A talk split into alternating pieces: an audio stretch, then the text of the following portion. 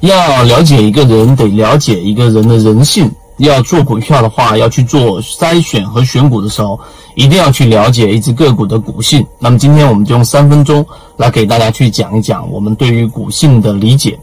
首先第一点，任何一只个股呢，它并不是说，呃，是有一个普世的一个股性标准的，就是不是每一只个股它都有它个股的一个属性的。大部分的个股就是我们像人群一样，可能百分之八十或者百分之九十的人，他都是没有特别的性格的，因为社会让他们同质化。那么个股同样也是，可能有百分之八十或者百分之九十以上的个股，它其实是没有什么所谓股性可言的。或者我换一个说法，你可以把所有的股票分为有股性的和没股性的，所以没股性的占的是大部分的这一种属性。这是第一点，我们的理解。第二点，判断股性上有一些技巧。第二个，我们来说一说成交量。也就当一只个股如果它出现了上窜下跳，我想到股性，我可能第一时间想到就是一定是波动率很大吗？振幅很大吗？但这里面要注意一个，当一只个股如果出现大幅的波动的情况之下，它没有量能放出来的情况之下，那么这样的个股大概率就是我们所说的控盘的庄股。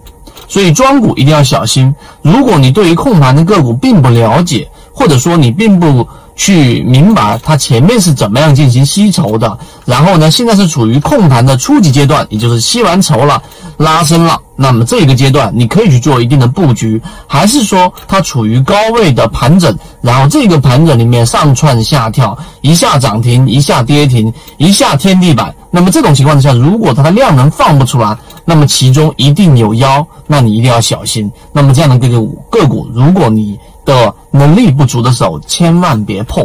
所以第二点总结起来就是，当一只个股它的振幅很大、很活跃，看似很活跃，但是没有量能的情况之下，那么你不要轻易的参与。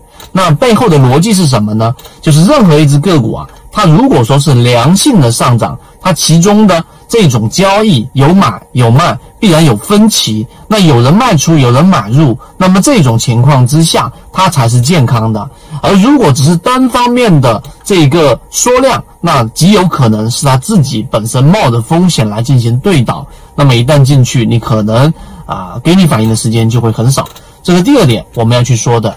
第三点，就是我们去看缠论的时候啊。有给大家去强调过，缠论里面除了我们说的动能，除了我们说的背驰以外，有一个大家很容易忽视的，就是顶底分型。因为顶分型跟底分型是三根 K 线构成的，那三根 K 线构成呢，它表示的可能就是在一个短周期内里面的多空竞争。所以，当一只个股啊出现我们在上涨通道当中呢，底分型加顶分型，这个我们测过概率，它成功率就是强势上涨的成功率会更高。那么这一种个股标的可以去留意。但是如果一只个股在高位连续性的出现了我们所说的顶分型，那你就不要再自己抱着幻想，认为说啊，可能主力是在做什么形态来洗盘了。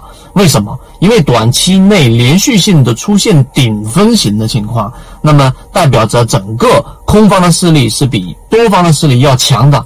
你每一次冒头，我都往下打；你每次冒头，我都往下打。那么这种我们一定是要规避的。哪怕它后面再起来，我们还可以通过第二类型、第三类型买点再接回来，而不是。抱着幻想接入进去，所以今天三分钟给大家去讲一讲股性，希望对大家来说有所帮助。那更多关于股性的，我们会有完整版的视频，可以连续管理员，然后呢去获取到我们缠论里面的内容。好，今天和大家分享就这么多，我们下次再见，和你一起终身进化。今天的分享就到这里。想要加入到我们圈子一起进化学习的，可以加我的朋友圈 B B T 七七九七七，一起进化学习，帮助你用模型筛选出优质的标的，并且避免买卖点的问题以及追涨杀跌带来的风险。